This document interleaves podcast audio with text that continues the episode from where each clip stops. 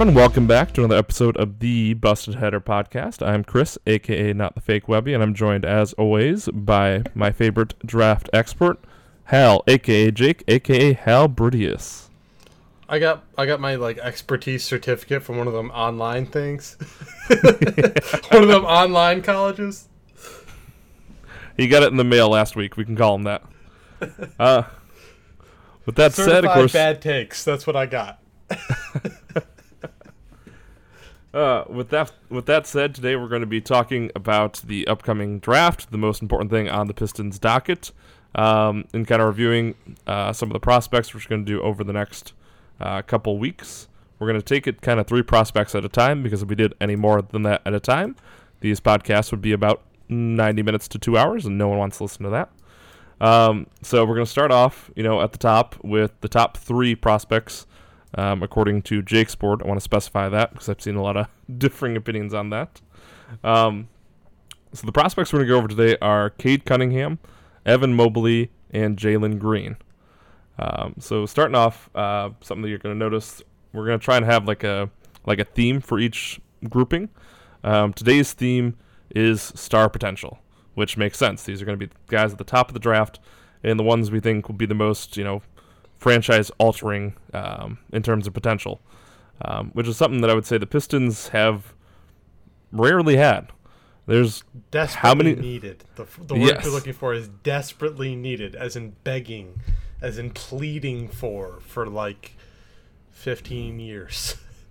I mean, it's been longer than that. If I mean, I know we looked back on one of these podcasts to when the last time the Pistons had like a top four lottery pick, and it was what just Grant Hill was the only one in like I mean, we're- franchise we're- history you or something. back. You're going back to unless you want to count like half a year's worth of Blake Griffin. You're going back to basically Chauncey Billups leaving. Mhm. So, your you know your 2007 era was like the last time the Pistons were like, yeah, maybe one of our guys could make it into like get an MVP vote kind of thing. Well, I'm just talking about from like a draft perspective. Like, when's the Yeah, last time from, the from a Pistons draft had a perspective, the Pistons have basically never drafted that guy in the modern era. Yeah? It's, It's, like it's we've not, it's not been since the like Iverson era or Mhm. Iverson. Um, wow, that was really bad of me. From the from the Isiah uh, Thomas era, yes. like that that was like the guy. Grant Hill was the guy, but obviously that didn't quite work. They were the the team around Grant Hill wasn't ready to be the team around Grant Hill at the time. You know, they Mhm. it, they weren't ready for that level of talent yet.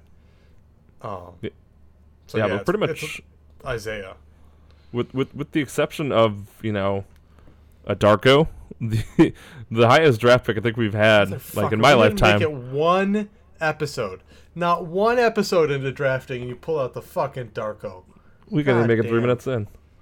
But hey, I'm just gonna say this is something that the Pistons have needed and Pistons haven't really had. The highest draft pick I think we've had has been Greg Monroe at seven. Like beyond that, the Pistons don't get these high lottery picks. So this, um, obviously, with the lottery going here in a couple weeks, I think it's on the 22nd. Um, but you know, prior to that, we're gonna have a top what, top five draft pick? Is that what we're locked in as after our beautiful tank job? Six. More. Got to be six. Got to be six, the top six. But um, most likely to be a top five pick at worst. It'd be what twenty percent chance of getting a six pick. So Yeah, I don't want to look. It's I, depressing. I, I have it in front of me. It's I- twenty I, percent. think we mentioned this on a previous pod, but like the downside of having a high pick sneakily is that you actually have like a really good chance of getting a worse like of falling in the draft. Like Yeah. the Pistons can only really go down from here. Mm-hmm. So um you know, yeah, you've got your 14% chance at the overall, you've got a 52% chance at a no, at a top 4 pick, but uh, there are pretty good odds that you get jumped, unfortunately. So we'll see. Yep, that's just kind of how it goes. The Pistons have been in that mid to late lottery in the seven, eight, nine for forever, and then they We changed the rules the second we move up. so now we're gonna drop down again. Um, but for the next couple weeks at least, we're gonna play it like we have.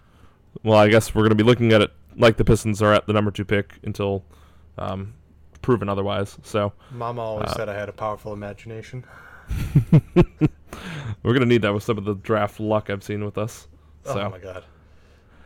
Um, but anyways, so looking at these players, like I said off the top, they're going to be your star potential guys. They're going to be your franchise altering guys. These are going to be what you hope to be your, you know, your Luka Doncic, your your Trae Youngs, the guys that you think will change the program and really kind of bring the Pistons to the forefront in the new future. I love um, calling it a program. It's got very college vibes. I know. I said that, I, I, and I, just, said that when, uh, when John Beilein joined uh, the team. I was like, yeah, he's a good addition to the program, and I was like, whoops, wait, what? yeah, it's just like whenever, whenever, you, like hearing the word program, my brain, my mind automatically goes to like a college basketball team, and I'm like, no, right. that. I said that, and then it, my brain caught up to what I was saying. Right, it's, but, you definitely see the 65 year old white guy talking about teenagers in your head all of a sudden. oh, God, that was too real as a Michigan State fan. uh yeah, so this is something that the Pistons have sorely needed, and I think we have a team that, with the right couple draft picks over the next couple years, we've talked about many a time at this podcast, they can really kind of help push the narrative and bring the Pistons back to the forefront from where they are currently, which is not looking too great. We're kind of the the punch punching bag in a lot of the national broadcasts. The we national have the uh, second pick for a reason. yep, exactly. So with that being said, um, we're gonna move on and talk about. Uh, just edit all that out. That was that. I lost where I was going halfway through that. Do you want to jump we're, into? We're gonna talk, talk. We're gonna talk about the the philosophy behind star power and what star power really looks like and what you know what do you get when you're talking about getting a star mm-hmm. and um, so we talked a little bit about this before we started recording, but like everyone knows that like a star has to score, right? Whether that's mm-hmm. 20 points a game or 35 points a game, you know, changes based on what the star is, and it changes based on a, a you know, uh, the position and all this stuff. But like, what are the some of the things you look for skill wise, um, when you're looking for a star? And like one of the things that we may not talk about a whole lot is communication right? Guys who are like actual leaders, guys who talk. Um, this is something we can we can skip ahead to Cade Cunningham here for a second. Really, really vocal guy on the court. Clearly walks into Oklahoma State as a leader, as a guy, um, you know, talking on defense, talking to the media, um, willing to like say things, not just like you know show up on camera, but but actually speak uh, somewhat eloquently sometimes about things. You know, um, what what are some of the things you think of when you're you're looking for a star? Yeah, I mean, I, I think definitely when you're talking about kind of the you know the top level star, one of the things that you would expect is kind of that character aspect. And something that I think we've seen. You know, a player that came out and really kind of showed that to a T on what you want um, from someone like a young player stepping in the locker room is a Donovan Mitchell, where he came into you know Utah and it was already a veteran team. He was, had a lot of great teammates around him. Don't get me wrong, and you know, in terms of the Mike Conleys, the Rudy Gobert's, uh, but he came in and just just became like um, a leader in that locker room and been such a a crucial point for the entire team to kind of go to. He's the guy in the post game uh, interviews who's you know with a smile on his face, complimenting his teammates, talking about how great of a game they had, um, but at the same time being the first one into into the weight room in the off season you know the consummate professional. So yeah, that's that's definitely a an important point I think for and, not and just a couple not just with the star. Like you, can, yeah. you can be like Luka Doncic, for example, walks in. Uh, he's there for Dirks last year, but uh, you know he's the emotional leader. He's immediately the gregarious guy in the locker room, um, friends with everyone. You know, you can be Trae Young, where you know Trae's also friends with, but like he's a he's an intensity guy you know, in a different way, right? He's talking trash. He's he's shushing the crowd. yeah. You know, um, whereas like Donovan is the guy who came in and was like the professional from day one, mm-hmm. right? In a very like different way, a much more mature, um, and like composed figure for a lot of his time in Utah, and like he needed to be because that Utah team, as you said, was a much more veteran squad. So, um, what are what are some other things you look at? Yeah, I mean specifically kind of looking at kind of the star players in the NBA. I think that that that's more of a point for the last point was kind of more, you know, athletes in general. When you want to have someone who's a leader in the locker room. Um, but in terms of like looking at the skills on the on the basketball court, um, the main thing for me I want to see, uh, which I think you need in today's NBA, is not just the ability to score, but the ability to score without needing help from your teammates. Uh, right now, all the top guys in the NBA, the top you know 15, 20, I don't even know how far you want to go up the list at this point. it's almost up to 30 guys at this point. Um, you can trust to you know, shot clock's running down. There's five seconds left. Give them the ball at the top of the key. They're going to make something happen. It may not always be a bucket. It sometimes it's going to be a pass off to an open three point shooter, but there's something where the you know a star in an NBA today always has the ball in his hands and he's always able to kind of carry that team in kind of like a Michael Jordan fashion. The way you always remember MJ just whenever they needed a bucket, they can go to him and he was going to get it done. And I think nowadays, like in the past, it was something that, you know, in a center dominated league, you didn't see it as much. But now, with the amount of talent that we have um, in today's players, that's kind of just a prerequisite to be a top player in the NBA is to be a bona fide scorer, someone who can get to the basket at rim, or just have that opportunity to create um, it for his teammates. Where you know, in the past it would be you know a point guard would have a better, be more, be more. Uh, that's what I'm looking for. Uh, be more of a pass first uh, guy. A center be more a defense first guy. But in today's NBA, you got to score, and that's going to be the first thing I think it when you look at any of these guys in the draft at the top end is how well are you how great are you at scoring and what can you do with the basketball in your hands? Yeah like and, th- and there's a couple layers to it right? Like you got to be able to beat a man.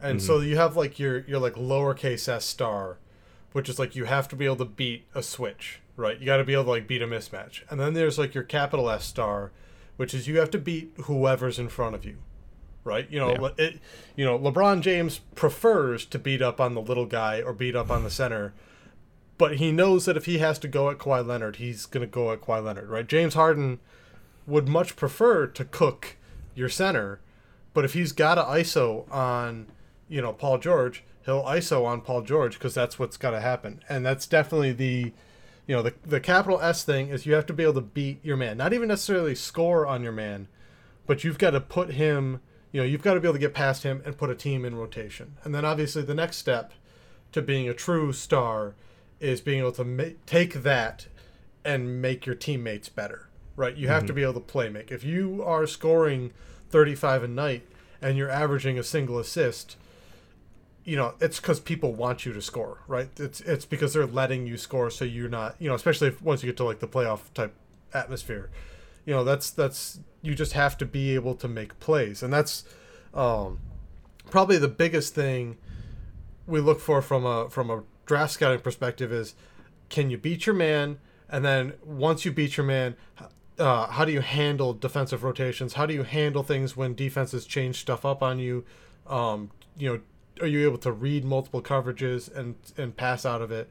Um, so yeah, I, I think that's probably two of the biggest things we just hit on right there is the ability to communicate, the ability the ability to lead, um, you know, the ability to to accept responsibility is a is a huge thing. There are guys who just are not built for that. Like we kind of have seen that with Paul George, right? Yeah. For all his talent, and he's an incredibly talented player, he never really made a lot of sense as a star, as the as the the one A guy, um, and and that you know, being next to Kawhi, it's like, yeah, Kawhi's the guy, and it's very obvious. And I think both of them are better for that. Um, mm-hmm. Now that said, yeah. if you have a chance to draft Paul George, you should probably draft Paul George. Yeah, there's not many Paul Georges out there in the league right now. Um, yeah, to go on with your earlier take, and I think that's that's a really important thing that kind of differentiates the, you know, like you said, like you kind of put it, the lowercase s stars from the uppercase s stars, and and the way I kind of differentiate differentiate differentiate that a lot of syllables in that one uh, is kind of comparing the difference between you know someone who can you know lead a team that's going to be a lottery team maybe win a couple games maybe have you know maybe he'll look good. You have the writers in the offseason talking about how you know he he's just in a bad team he doesn't have anyone around him um, but in reality he's not doing anything to make his teammates better versus kind of that uppercase s is someone who can you know, get everyone around him to perform much better. I think the best example that recently has been Chris Paul. Wherever he's gone, you know, the second you put him on that team, you put him in, you know, Houston, you put him in Oklahoma City, You put him in Phoenix, no matter where it goes, him going in there and making his teammates better has massively excelled that team and moved their success forward. Now, unfortunately, as we've seen, he's had problems making it all the way. Just there's a lot of different reasons why he's never you know made it to the tit- or to the finals, never had a chance to compete for a title. But the teams that he has um, played for have really gotten a lot better just because of the way he makes everyone around him better. And LeBron's another great example of that. Right. It, uh, it's it's like the difference between like your your um, Luka Doncic and Julius Randle. Yeah. Like there's just something extra about what Luka's able to do, breaking down his own guy and and finding people, and you know just both are great.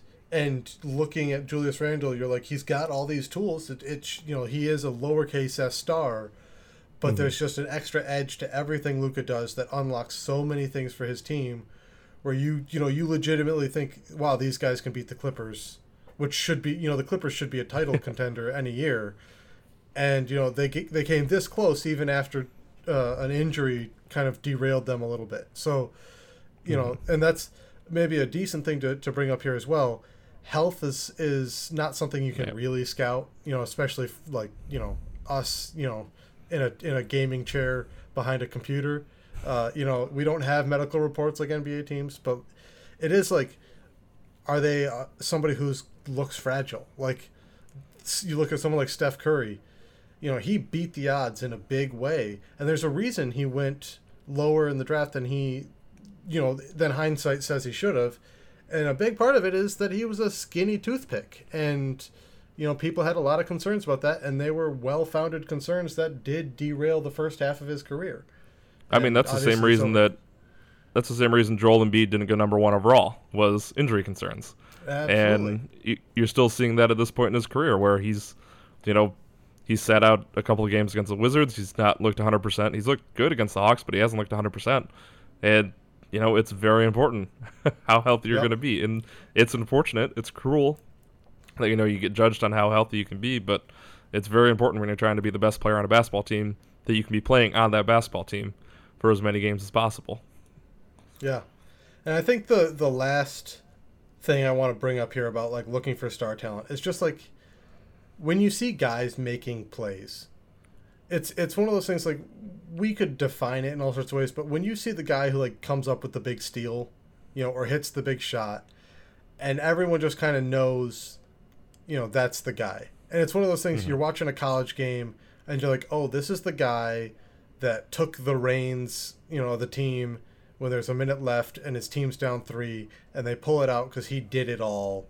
You know, on both ends, he came up with the play you know, do you scout that for a skill? No, but it absolutely means something. It means thing. It means something when people on your team trust you to take those those shots and make those plays.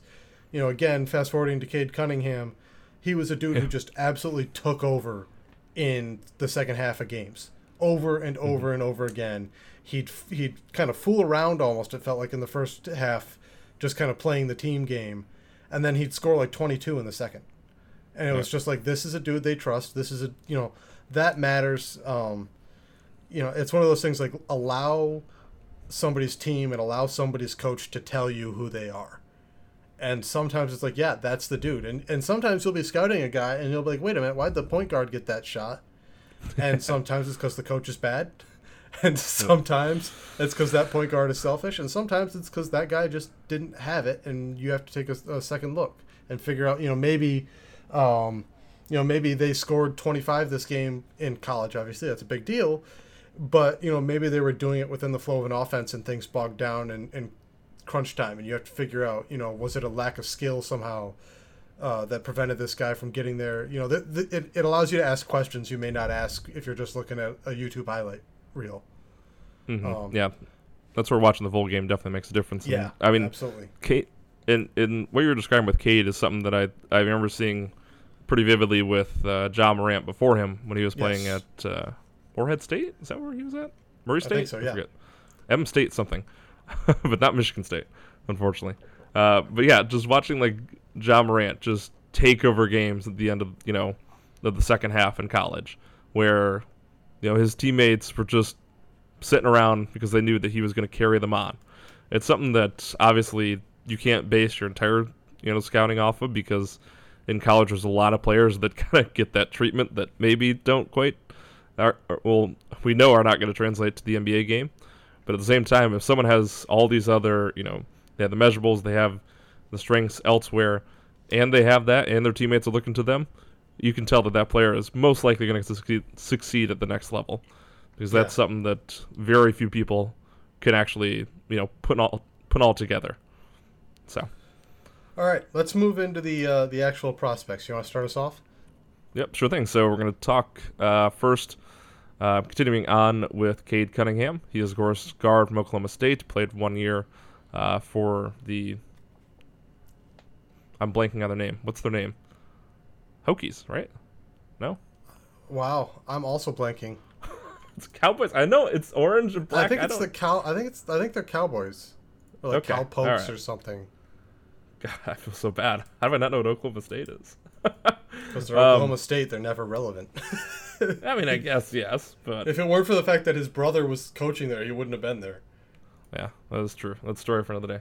Um, anyway, so he is uh, six foot eight, uh, two twenty. The wingspan I saw is about seven seven one, so pretty pretty good size for you know a point guard combo guard in the league. Um, he's going to be 19, I think, three quarters at the draft. Um, in college, per 36, he averaged 20 points, 3.5 assists, six rebounds, and 2.4 stocks. Um, for me, the thing that kind of stuck out as the negative was the low assist to turnover ratio, which is only a 0.86, which I think you can you'll expand on later. Um, but he had some stellar shooting percentages, shooting 44% from the field, 40 from three, and most importantly, 85% from the line. Um, so tell us what you think is the biggest strength for Cade um, on offense. Well, kind of shockingly, because he didn't come into this year as a shooter, um, but it might be his shot making now. I, yeah. I mean, nobody really expected him to be a 40% three point shooter this year. That was not what he was in college. In college, he was very much the guy who got everyone else involved, and, and uh, he played on a, I believe it was a Montverde uh, team that was absolutely stacked, one of the best uh, high school teams we've ever seen. Um, mm-hmm. You know, but he's a great shot maker who was shooting really well off uh, multiple platforms, off the dribble. Uh, he shot some off movement. He shot, um, you know, catch and shoots. He was shooting uh, like leaning left and right, moving, um, you know, like drifting. Uh, he was shooting pull ups. Um, but the the big thing is his playmaking, and that's you brought it up. It's kind of a weird thing. Uh, he he did not have a positive assist to turnover ratio. Um, it was sub one actually, which is ridiculous. Yeah. The uh, but you just watch him and like, okay, this guy knows how to play make, and yeah. so you you you say, okay, what how how does this work? Well, his team's uh, overall three point percentage is thirty three percent, and remember, this is Cade taking six threes a game at forty percent dragging that up. I think only like one other person on his team shot above like 35%. Um, mm-hmm.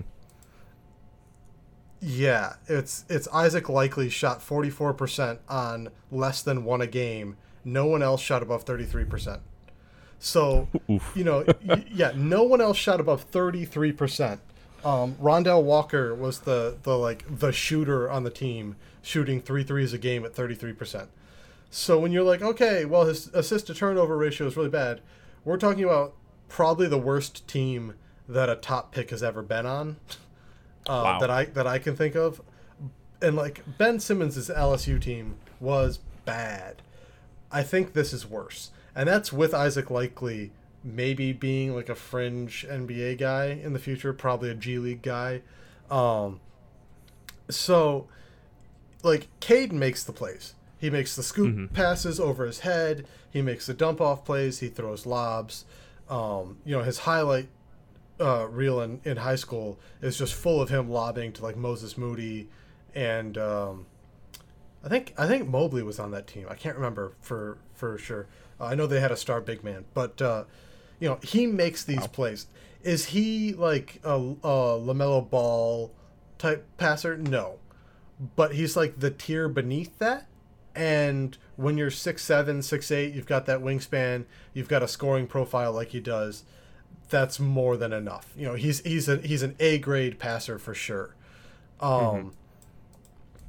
Then I think one of the the next big thing, uh, he was a plus contributor defensively. Um, he was pretty good positionally. He was really good in help defense. He did some stuff around the rim. Uh, he drew a lot of fouls. He uh, his handle is probably one of his weaknesses. I think. Um, it, really? It's a little high. It's a little loose.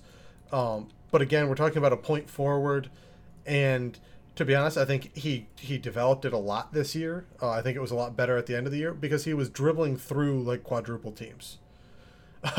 like yeah. they're literally like beating his man, splitting a trap at the elbow, uh, and then like doing a dribble move and a gather move to get past a big man at the rim, like doing beating four people in one possession.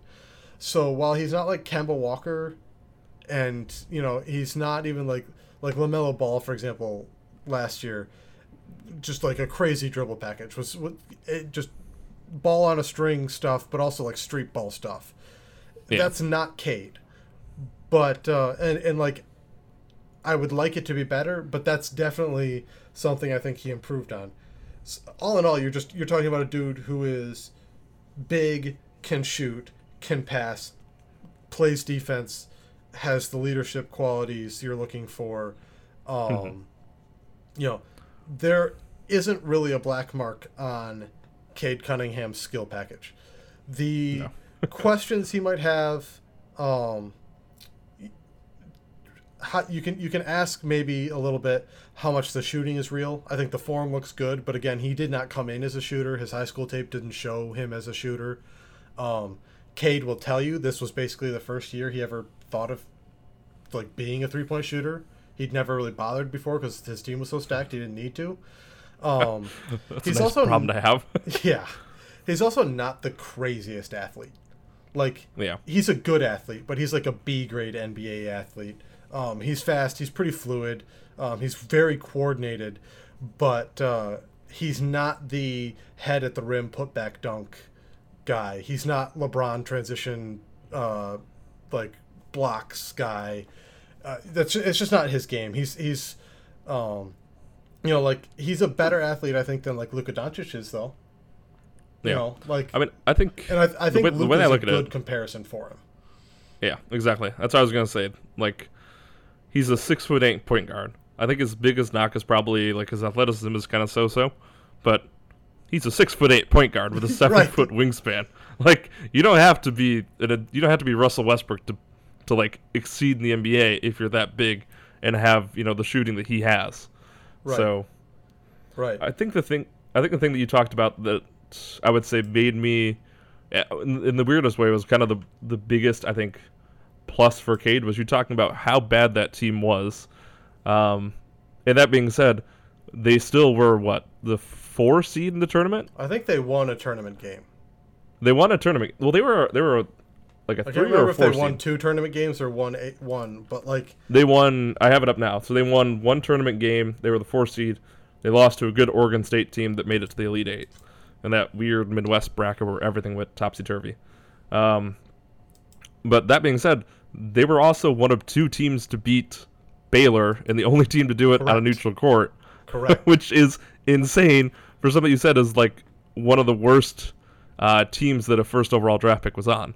Like the fact that he's going up and beating a team that just barnstormed through, you know, March Madness, and their only other loss was at Kansas, which is like the biggest asterisk because Kansas is one of the best home courts in, you know, college basketball. Like I was very impressed with Cade from start to finish this year. And as you said, there wasn't a whole lot of help. It was it was a lot of just him being that good. His, and it showed his resume is, is pretty much spotless. Um, yeah. You know, I I I've said before, I think he's basically the best number one overall pick prospect I've seen since I started doing this. Maybe better than Luka, uh, maybe better than Karl yeah. Anthony Towns. Like, and those Zion? are the next two guys. Um, just because like he's a better athlete than Luka and he's got longer arms. Uh, Luka had the the big advantage he had was like a ridiculous amount of experience overseas. Yeah, Um, he came in you know, like ready and, to go. And you see it now. Luka is, is way, way, way ahead of the developmental curve uh, as a playmaker. Um, he makes adjustments and reads on the fly that we may not see from Cade Cunningham for several years, um, Mm-hmm. just because he had all that experience. I mean, he won a title in Europe with Real Madrid. That's I, as the captain and MVP of a team. Like, um, yeah, Luka had to but, be the but we're most talking about that category of prospect here. He's that good. 19-year-old. Yeah, I mean he's definitely on that level. I would put, I mean I would put Cade up there real high, especially over the last two years. I think, I think it's undisputed that he's the best prospect to come into the NBA in the last two years. And if you want to go a year back, like with uh, the Zion Ja Morant draft, like he'd be right there with them at very Absolutely. at the very he, least. He'd be the number That- one in the Zion draft. That's He clip that. That's that's gonna be the take. He would be. So That's you're talking about a guy who is the same size as Zion, but shoots forty percent from three. But like Zion's got the highlights, and that's great. But that's not Zion what wins games. Now we're seeing a Zion right now in the pros, like this point Zion experiment. You know, maybe that's that he he might be the better player. I'm just saying, from a prospect valuation standpoint, I think Cade's a better prospect. Uh, wow. and uh, I think one of the big advantages is I don't trust Zion to stay healthy. Um, and Yeah, I, th- I that's think that's true. a big advantage in Cade's favor. I also think Cade's a much smarter defender. Um, but Mm-hmm. I, I mean, again, this is the level of prospect we're talking about. Um, now Yeah, I wanted, it's I wanted, definitely a bona fide number one pick. yeah, I wanted to, to talk a little bit with these guys. Um, this is probably more important for some of the later pods we do, but about projecting some of these skills forwards and what do these guys look like? Um, you know, what what does Cade Cunningham, you know, league MVP look like? Because we're that's the kind of guy we're saying he might be. You know, what does that look like for him projecting? He's pretty easy, and that's like okay, he gets a little better with the handle. You know, he continues to grow and, and stay in shape, put on a little more muscle. You know, it's mostly a linear thing for him because he's got a baseline of skills across the board. Um, I think the big concern for him, obviously, injuries aside, we always worry about injuries. I don't think he's got, um, unlike say Zion, where it's like, okay, this dude's body is weird, you know, uh, like he doesn't have any of those concerns. I think the biggest projection concern is that he's a little more, um, like maybe we're overrating his passing a little bit because we all expect it to be what we, you know, we all think it's this good. Uh, he hasn't had a chance to show it in the kind of space the NBA provides, et cetera, et cetera. Um, so it might just be like if he's not quite that same tier of passer, maybe he he's like a halfway capitalized S star. You know, like that's the kind of thing. You know, maybe he's the the like Jayson Tatum level star, and not quite the the next guy. Um, but like I, I I genuinely don't know what you could be worried about with Cade Cunningham preventing him from being at least an all star level player. Yeah, I think like there's like he's going to be a starter in the NBA. I think there's no question about that. The skills that he's already shown at the college level, combined with you know the measurables and the stuff that he brings, kind of these intangibles that he brings to the table, like there's no question he's going to be Yep. a starter and a very good one in the NBA. He may it's very well just be a matter of how high is that ceiling. Like it, we're we're hyping Cade up a lot here. I feel like, but the sky is the limit with him. He's got that potential. Yeah. So it's Um, just a so matter of time and seeing what he can do. the last thing we want to talk about fit with Detroit. Uh, come on, dumb question. Mm-hmm. It- I- we're talking about a guy you can play one through four. Uh, you know, there are people who are like, "Oh, I don't know if he fits with Killian Hayes." Uh, I'm sorry, what? He can play the four. In today's NBA, Like, like, you- can make it work. Yeah, you're telling me that a Killian Hayes, Cade Cunningham, Saddiq Bey, uh, Jerami Grant, Isaiah Stewart lineup doesn't make sense to you in your head? Your head is weird. I don't want to be there. Yeah, like in terms of like trying to mold a lineup, like Cade is putty. You can fit him wherever; he'll work Anywhere. fine. and I mean, if we have, I mean, you could talk about like, oh, well, you got to share the ball. Killian's gonna want the ball. He's gonna want the ball. I mean, if the Nets can coexist with Kyrie, Harden, and KD if they're ever healthy, I have no problems like figuring out how Cade and Killian are gonna fit together. Yeah, They'll the- make it work. The hierarchy the- is pretty clear. the the James Harden, Chris Paul like time in Houston showed us that yeah, you can have two ball dominant players and be very good because of it. So I mean, uh, there's no fit concern is not existent with Cade. Yeah, and in one of our future, you know, philosophy segments, we'll talk about how you know secondary ball hand- handling and secondary passing is probably like the best thing you can have as a role player, and we'll get to that. But yeah, it's not a problem. Um, yep. You want to move on to the next guy? Yep. So we're going to talk about uh, number two guy, which is Evan Mobley, the center um, from USC. He is listed at seven foot tall, 215 pounds, seven four wingspan. Um, he will just have his 20th birthday, I think, right before the actual um, draft. So he's a hair of a bit older than um, the other two that we're talking about today. Um, he'll be a month before of, the draft because he's he's June 18, so he'll be right before the lottery, and the draft is late oh, this year. Because the draft is normally right around the June 25. I blame Tankathon. Yep. Tankathon has not adjusted their draft date. For shame. Um, in college, he was putting up uh, per 36, 17.4 points, 9 boards, 2.5 assists, and 4 stocks per game. Uh, my favorite stat about him um, had to be his high block to foul ratio. So he averaged per 36, 3.1 blocks and 1.9 fouls, which is, I mean, like as as a Michigan State fan, I watched Jaren Jackson put up crazy block numbers but he also spent half the game on the bench because he couldn't stop fouling. Still does. yeah, and that has not changed. That that kind of shows you know why that's important in kind of a big man um, in the college game. Um, but beyond that, I also liked from an offensive end um, his free throw rate. He was getting to the line. Uh, Tankathon has it down as free throw attempts at uh, 56.6%, which I feel like is pretty high and something that's very important, which a little bit of it is he's a seven foot tall guy playing against like guys who are six eight, so obviously they're going to foul him a little bit more than they would like a smaller point guard. But still, the fact that he's you know going to the line and hitting sixty nine percent from the line, that's pretty nice. Like that's not bad for a seven footer. So yeah, I like what I see there. Yeah, so I think the first thing you have to talk about with Evan Mobley is that he is probably the best defensive prospect I've ever seen in college. Uh, people wow. will, people will put up oh. Anthony Davis's name. I don't think AD was as polished defensively as Mobley is. Um, and I think honestly, like you have to go back to AD to find the, the comparable guy for what Mobley's done so far. Um, last year, I was looking at Onyeka Okongwu and saying, "This is the can best." I, can defender. I briefly, before we brush off that, AD in college averaged four point seven blocks a game. right, sure. A... No, slightly different, slightly different game. You know, more more interior possessions and all that, but you know, a- AD is is like the next tier prospect, but we're we're looking at a guy um, perfect timing on everything.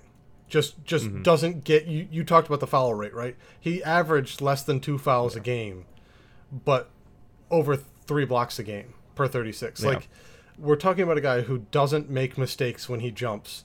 Um, he's got great length, great timing. Uh, he's got feet that are as fluid as any big man I've seen in college. Uh, despite his his size, um, now he is he is very skinny, and that's that's going to be something we'll get to here in a second. Yeah, he, but he is kind of a smaller weight. Um, you know, he moves like a wing, and like he moves like a, a good wing defender, not like you know a, a hefty you know, clumping for, you know, he moves like a good fluid wing defender. Um, he's switchable pretty much one through five because if he gets switched onto point guards, he might get beaten, but he can contest from behind with a you know wingspan that just keeps going. Um, you know, he's a good rebounder. He has good timing on rebounds. He has good hands, good soft hands. Um, you know, he gets his hands into like your dribble and gets steals he blocks everything. They're basically the one weakness he has defensively is that right now he's not heavy enough to stop like brute force post up guys, and that's we saw that uh, in the Gonzaga game. Uh, was that the the semifinals, the Final Four game? I think it was. Was it final? I think it was Elite Eight that they played them. Elite Eight. Um, the uh, Drew Timme, you know, just kind of got into him, and he wasn't really ready for that. And that'll be a thing yeah. he has to get used to in the NBA. Um, but when when you're that talking being about, said, it's not that's ahead. not something that you see as much in today's NBA, anyways. You're not No. you're not exactly dealing with that post up game nearly as much as you would have to in the past. you know, your Anthony Davis will post you up. Uh, Nikola Jokic will post you Oh, up. yeah. Joel Embiid will post you. Like there are post up guys. Andre Drummond will feast on someone like this, you know, and he's not even a good post up player. That's just you know there are still, you know, the seven footers who are two hundred and sixty pounds plus that will beat the shit out of you, and you'll have to get used to it. That said, Evan Mobley is able is one of those guys who's like blocking post ups from the ground without jumping. You know, like Yeah. even when he's giving up size and even when he's getting moved, he's still able to do that. Um, so like yeah, he needs to put on probably thirty pounds over the next couple of years um, to just get that. But that's basically it.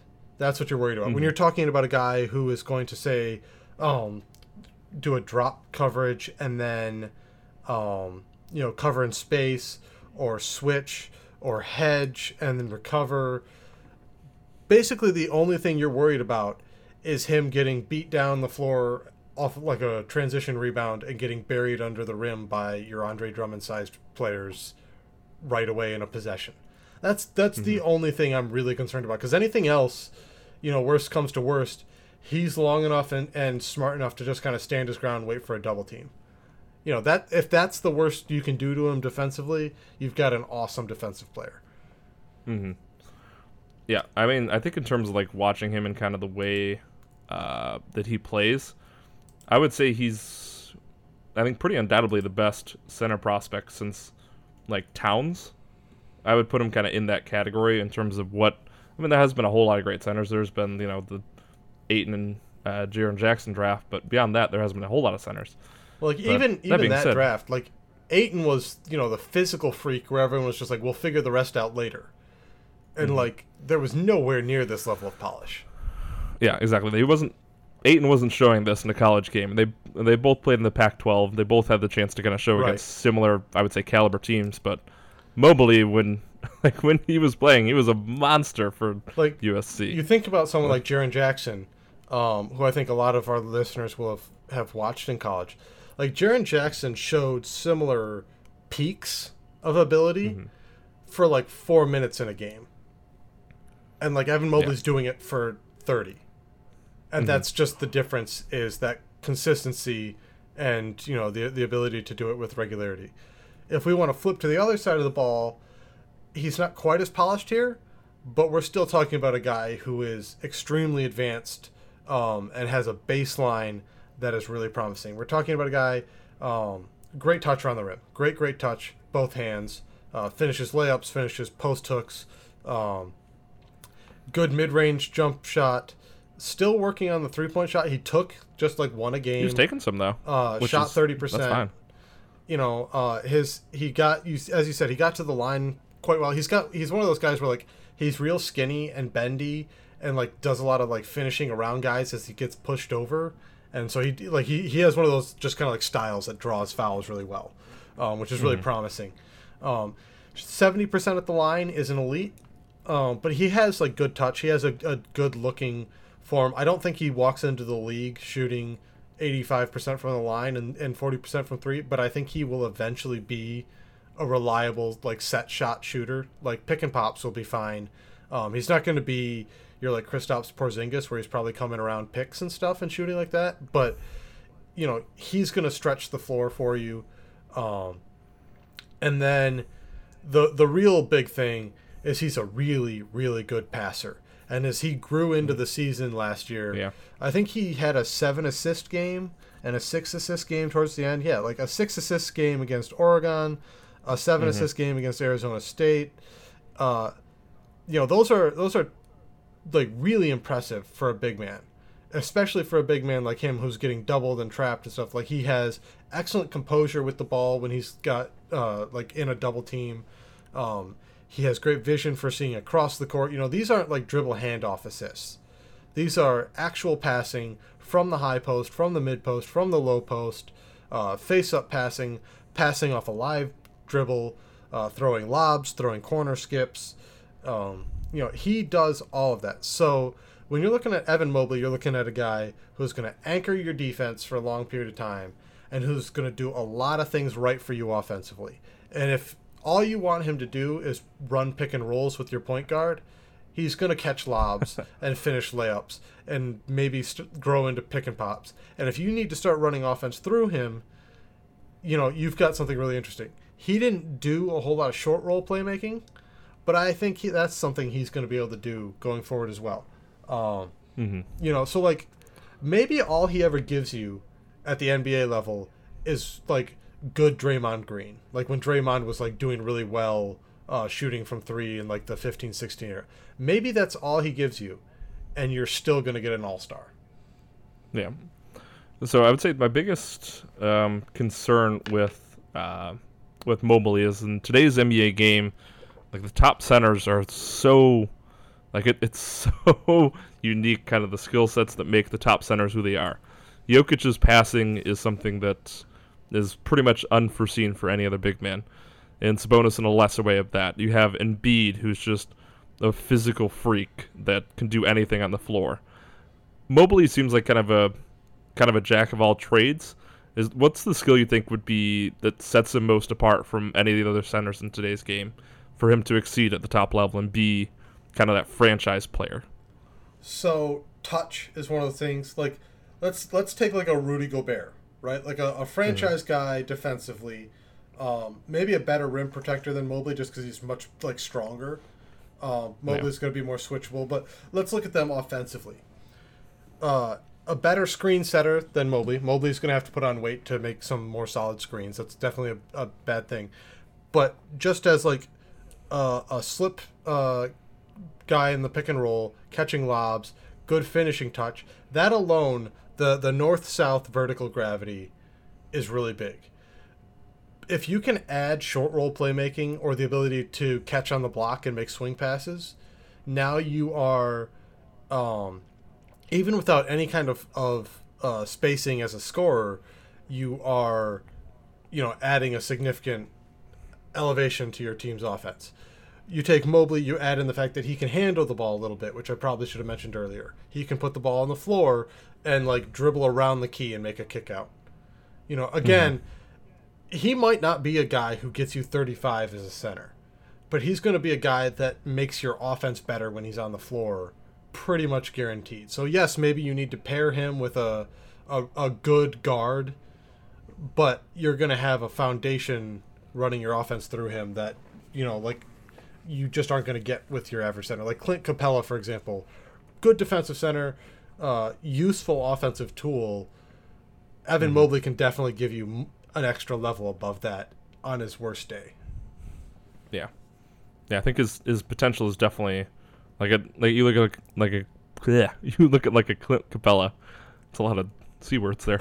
um, Like I feel like he's got all the skills to do everything that Clint Capela does in the NBA, but also at the same time having a much higher ceiling on what he can bring to the floor. So I think the th- the the the phrase that just like came to mind is like decisiveness. Like it's it's one of those things like I think a lot of people can do some of the stuff he will do on offense. And he may also like he may grow into being a very good offensive player. I'm trying not mm-hmm. to hype that up because it's not what he's got now, but he could be. But I think like speed of thought, decisiveness. He's a guy who's going to react and make passes faster than average. Who's going to like take opportunities faster than average. Who gets off the floor well. Um, you know, just like being able to speed up your offense in a good way um, is something that he's going to offer offer you right away. Mm-hmm. All right. Do you want to talk about how he kind of would fit alongside the current Pistons roster and kind of the the current core players? because I think a lot of people have, especially over the last year, have grown very fond of Isaiah Stewart um, at the center position and think very highly of him. And obviously, if Mobley comes in, I don't think those two will pair together. I think they're a little. I, I don't think there's only room for one of them. I think Evan Mobley is going to probably. I'm saying for like a starting lineup.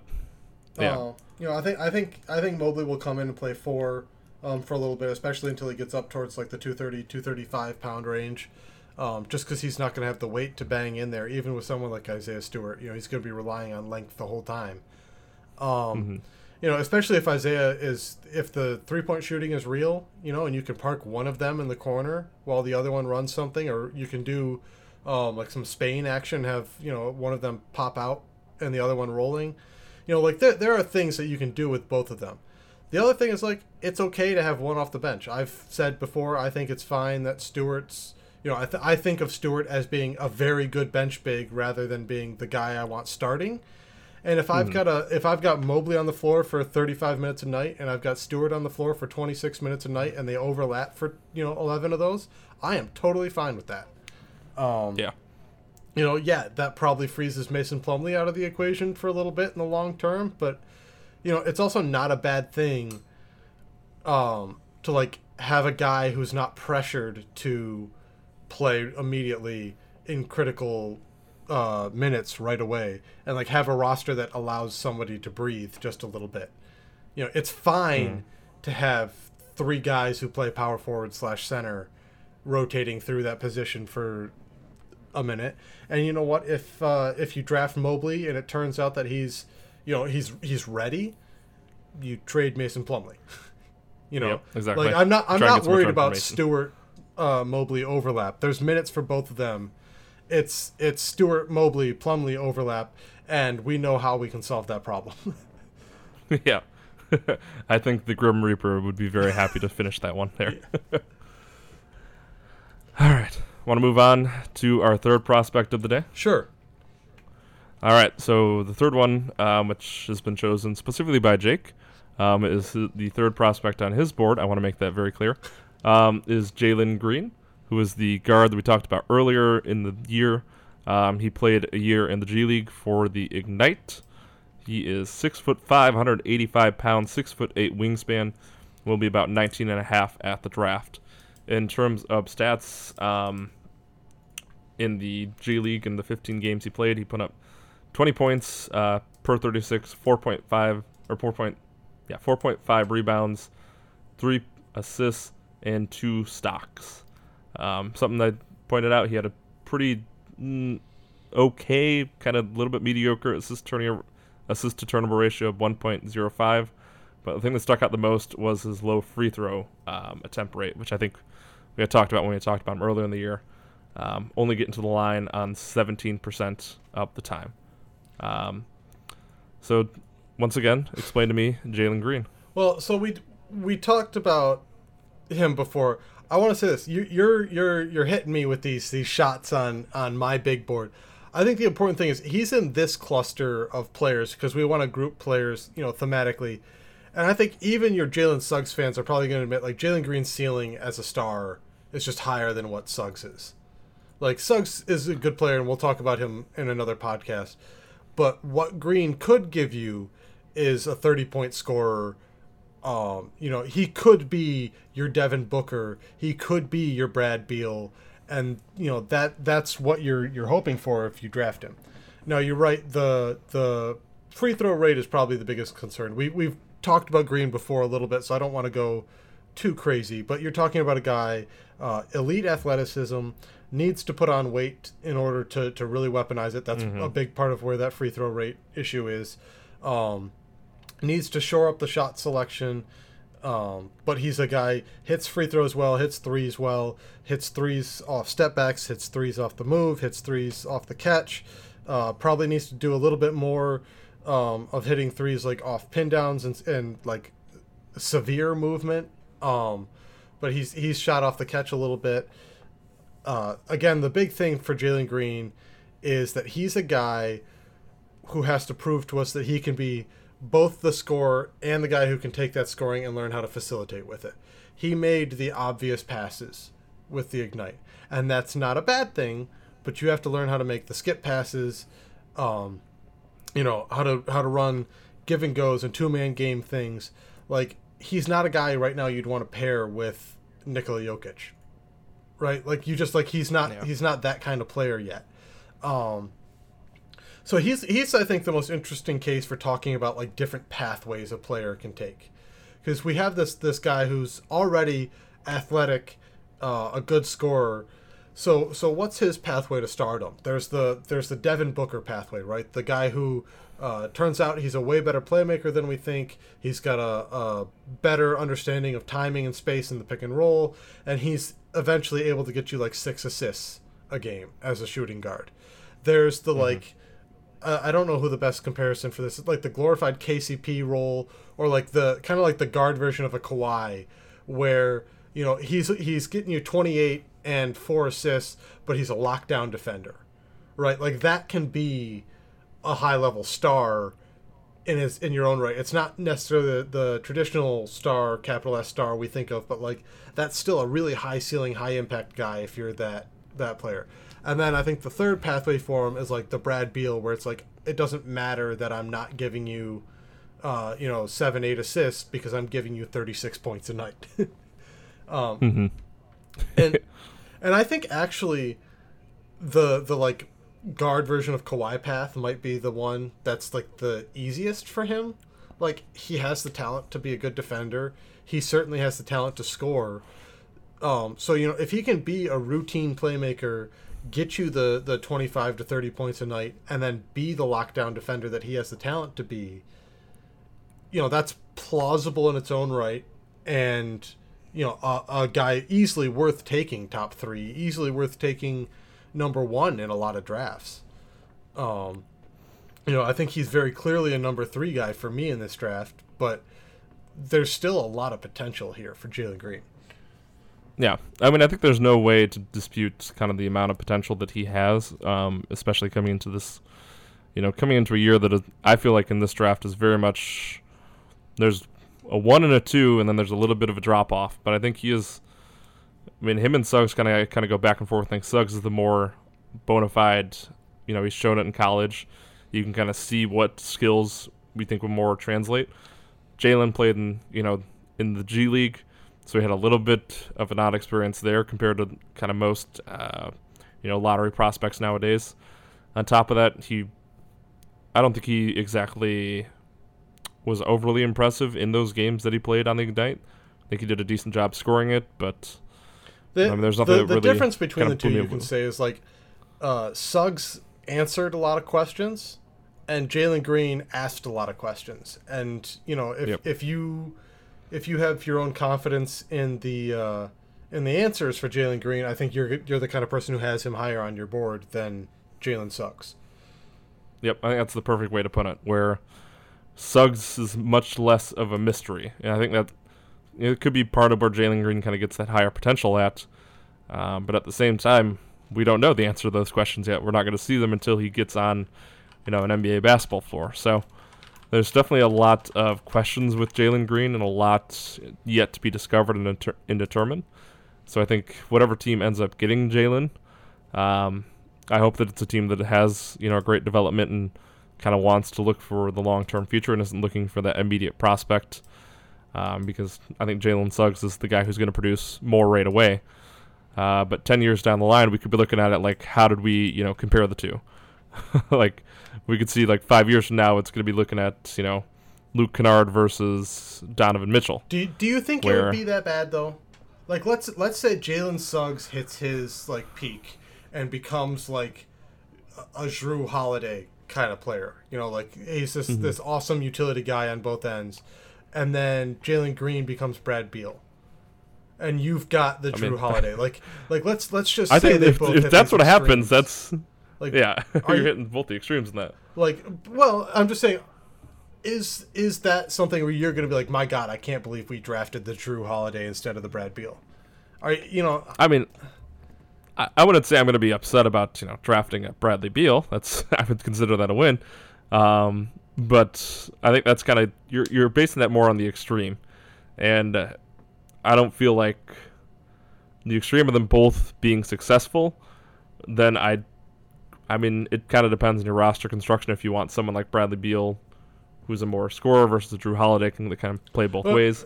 and, and so i guess But- i guess your point maybe is that you don't think green is as likely to hit his ceiling right is that is that what you're trying to I say and so you're, you're worried more about the bust potential there Yes, I think from what we've seen from Green, there's still a lot of questions yet to be answered. He's got a lot of potential, but he hasn't really shown it so far um, at the level that he's played. Um, it coming in, I just I like what I've seen from Suggs. I kind of like the intangibles that he brings to the table. I have more faith in him hitting his potential than I do in Jalen Green. It might not be as high as Jalen Green, but I have more faith in him hitting that potential and kind of living up to the expectations uh, that are set for him. And I think a lot of other people are pretty high on Suggs as well. Um, I think those two are going to be definitely the, at least in the beginning of the lottery, the two, the two players that are kind of compared and contrasted, because they do kind of have a somewhat similar stature. They do have kind of a, not similar games, but they're going to be kind of in that same bracket, I would say, in the same tier. And there's going to be a lot of people going on each and each opposite sides of it. Um, and something that we're not going to know until like five years down the road, and we're seeing who's getting what contract. and it could very well be Jalen Green, or it could be Suggs. This is why you know the draft is kind of a crapshoot. You don't really know.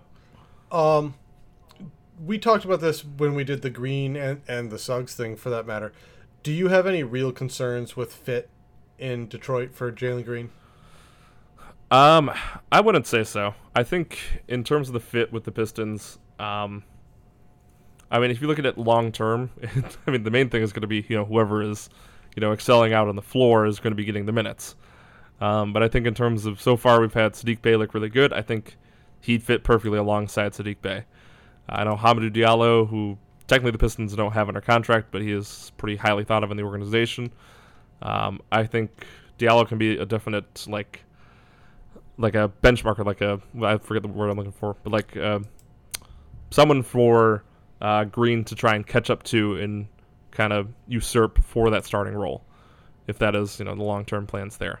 So I think you know the entire Pistons roster is very fluid. I think in general, and we made a point in saying that earlier with the with the Evan Mobley um, uh, fit. But I mean, when you get a when you get a player whose potential is to be a three and D, you know, wing in the league, you like yeah, any team will take it. It's hard to any waste that. It's really hard to yeah. waste that. All right. Yeah. Um, let's wrap this up, I guess, by looking at all three of these guys. Um, I think we discussed them pretty clearly in the order we draft them. I think you agree there. There's yeah. not there's not much reason to to debate that. Um, mm-hmm. Is there is there anything we've talked about that would give you reason to draft Mobley over Cade or Green over either of them? I mean, no. I think they're very. The top of the draft, I think, is very well broken up into it's Cade one because he is the, you know, he's the ideal that you want in today's NBA. He's a guy who's gonna, he's gonna hold the, he's gonna carry the ball at the court. He's gonna put people in positions to succeed. He's gonna score at will. Like that is, he's everything that you want in an NBA player nowadays. Mobley, I think, is number two. He's the big man who can kind of do it all. He has a modern game, but is still seven feet tall. Moves like moves like you know, I'm like Hakeem. Like he can move up and down that court, and I think there's no one else that has kind of the uh, potential that he can bring besides, of course, Cade. And then in terms of Green, I mean, he's he's going to be third in the pack, but that's still a very he's still got a very high potential, and like we said, he's he could very easily be the best player in this draft just with his kind of the way he is in terms of his body, in terms of his size, what he can bring on the court. But just it's yet to be seen. But I think I would be very shocked if we go into the draft and to see an order other than Cade, then Mobley, one, two, no matter no matter who's picking. you can give me any any team in the league. I think that's what it's going to be. I think there's a couple of people that might go might actually go Suggs number two. There's a lot of people who who are that high. Yeah, there are people that do like Suggs. Um, so I think the last thing, um, I'll ask you is, if we draft each of these guys, what would be the next thing you'd want to see the Pistons do to kind of support them and build around them? For example, last year, um, we draft Killian Hayes and Dwayne Casey's big thing was can I have Mason Plumlee to give him this center that that you know this playmaking center, this partner for him in pick and rolls. Um, you know, so if you draft Cade Cunningham, presumably he's playing nominally as a two or a three lineup wise. Mm-hmm. You know, what's something you'd want to see the Pistons do to support him? Is there a, a trade you want to make or a, a, player archetype you want to bring in?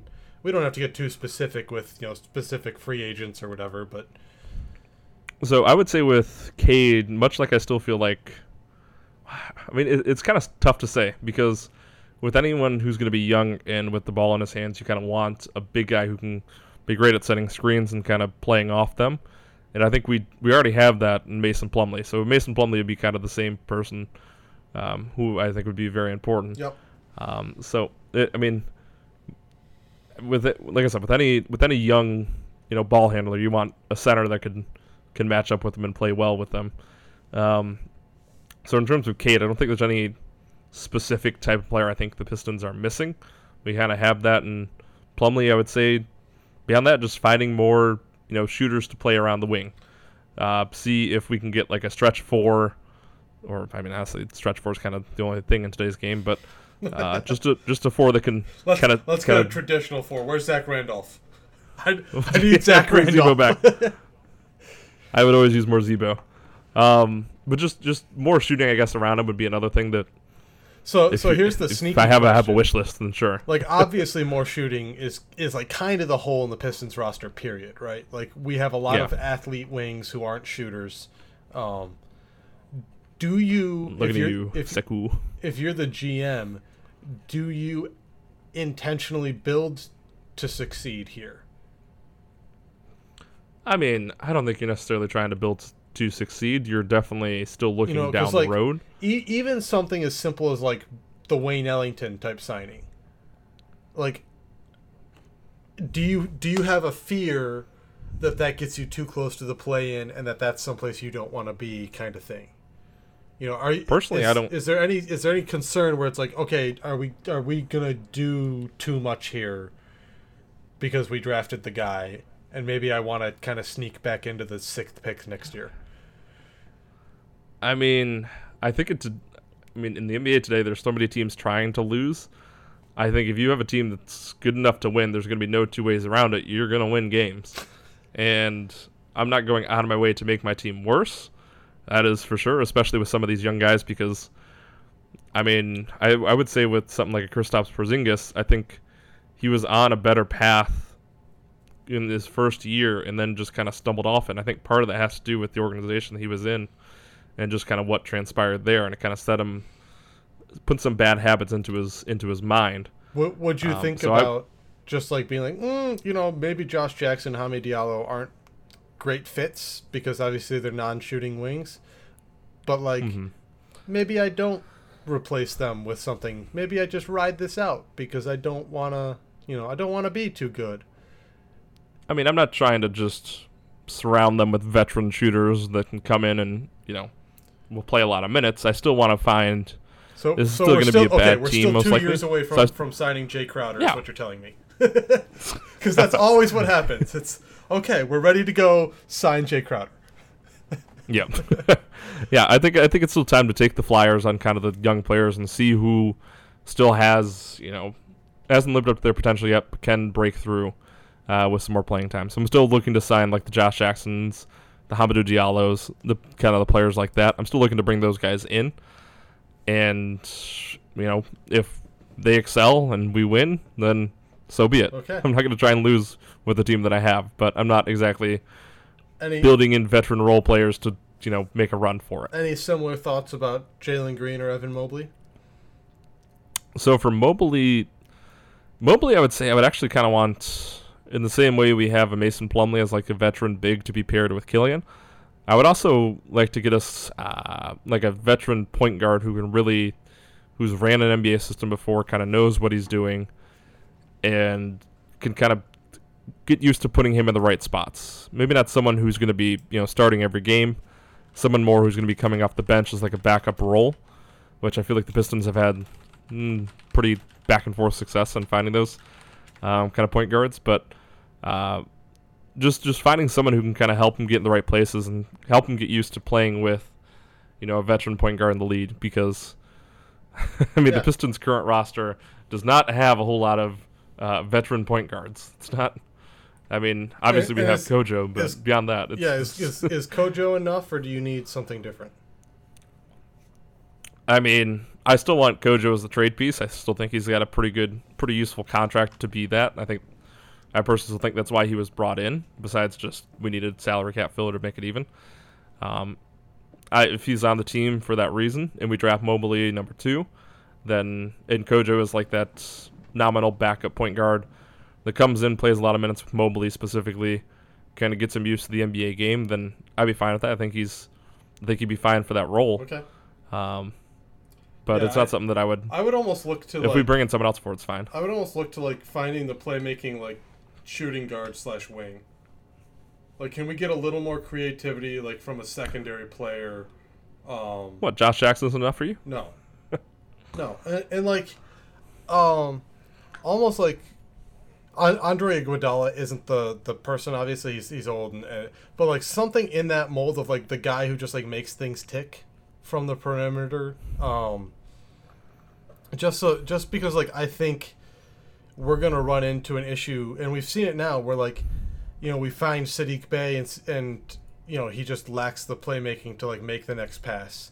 And if you have like something like you're running Killian Hayes, uh, Evan Mobley pick and rolls, it's all going really well, and you just start to like see things stagnate, and like the ideal, uh, like flow of the play might be for the the next guy to like drive in and give Mobley a, a wide open lob because they've just kind of freed open that like dunker spot lob, and like we don't have the guy that sees that right now from the wing position, unless Josh Jackson is having a good day, which, you know, one and three.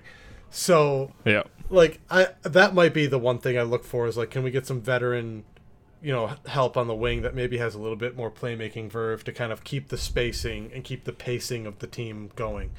Um, I don't I don't know if there's any hole I'd fill with with Jalen Green other than maybe I'd be Yeah. pretty much instantaneously willing to trade Josh Jackson. Like I don't need him anymore. Nah, I mean, I wouldn't say right away. I would say if, if you if you think the long term future is Hamidou Diallo, uh, well, not long term future, but like the the, the, the, the stepping stone in the way is going to be Hamidou Diallo. You get you kind of got to choose between Diallo and Jackson. I think at that point. Yeah, and If you and draft I would, like a I would keep Diallo personally. Yeah, So- I'm okay with that. Depending on what contract comes out, but both, yeah, both because I mean, I, think Jackson Josh be on a Jackson is more tradable. Um, like I think he's more interesting to some teams. I, I think like I don't think I can get a first rounder for Diallo, but I think I could get a first rounder for Josh Jackson. Um, just because like the teams that are trading for Diallo I are can- like De- are like Detroit, where they're like willing to take a gamble, and those teams have valuable first rounders. You know, whereas like the team trading for Mm-hmm. Josh Jackson is like a Lakers team with the 28th pick or something. So like yeah. um, yeah, and, and I think we've talked about that before. But like, I, I would just, it's like I would I would clear space for Jalen Green. Basically, is what I'm saying. I, w- I would make sure the roster d- isn't too cluttered because I think he's a guy Dwayne Casey will not play because he's fucking shit up. and maybe I need to make sure that there there are kind of minutes that have to go his way, kind of thing. Yep. Um, Yep, real quick with that, I would say if, we, if we're looking to trade a, a Josh Jackson, I'd kind of hope to kind of keep him on the roster for the first half of the year and try and look at for him as a trade deadline kind of trading piece. Because it's five million, five million on the salary, one year deal, he would be very movable, especially if he's you know performing well uh, to a playoff team. So I would like to explore that option, even I regardless. think, I think anytime starting draft day, his his value is going to be about the same. But um, I mean, just once once those contenders kind of shake out and someone knows they're going for a title, they they would be a little bit more open to trading a first round pick than they would during the draft. maybe, maybe. Um, all right, I think that'll do it for us today. We got over Yeah. an hour. That's that's too We much. went- yeah, we went we went a little long. There's gonna be some editing, hopefully. Um, but overall, I think we covered what we wanted to cover. This is obviously going to be uh, kind of a longer one with because we of course gush about Cade and Mobley. Yeah, so because we have three excellent prospects. So next time I think we'll we'll look at um, like some of the shooting guard wing prospects. Uh, maybe Moses Mm-hmm. Moody, Book Knight, and uh, Jaden Springer or something like that. Um, yep. So we'll, we'll, we'll look at something like that for, for the next one. So we'll see people then. Hear people Yep. then. Speak to people then. We'll speak to you then. proclaim to people Well, them. uh, oh, I like that. I'll proclaim at you then. Proclaim seems a very good verb for you. Goodbye, people. All right. Good night, everyone.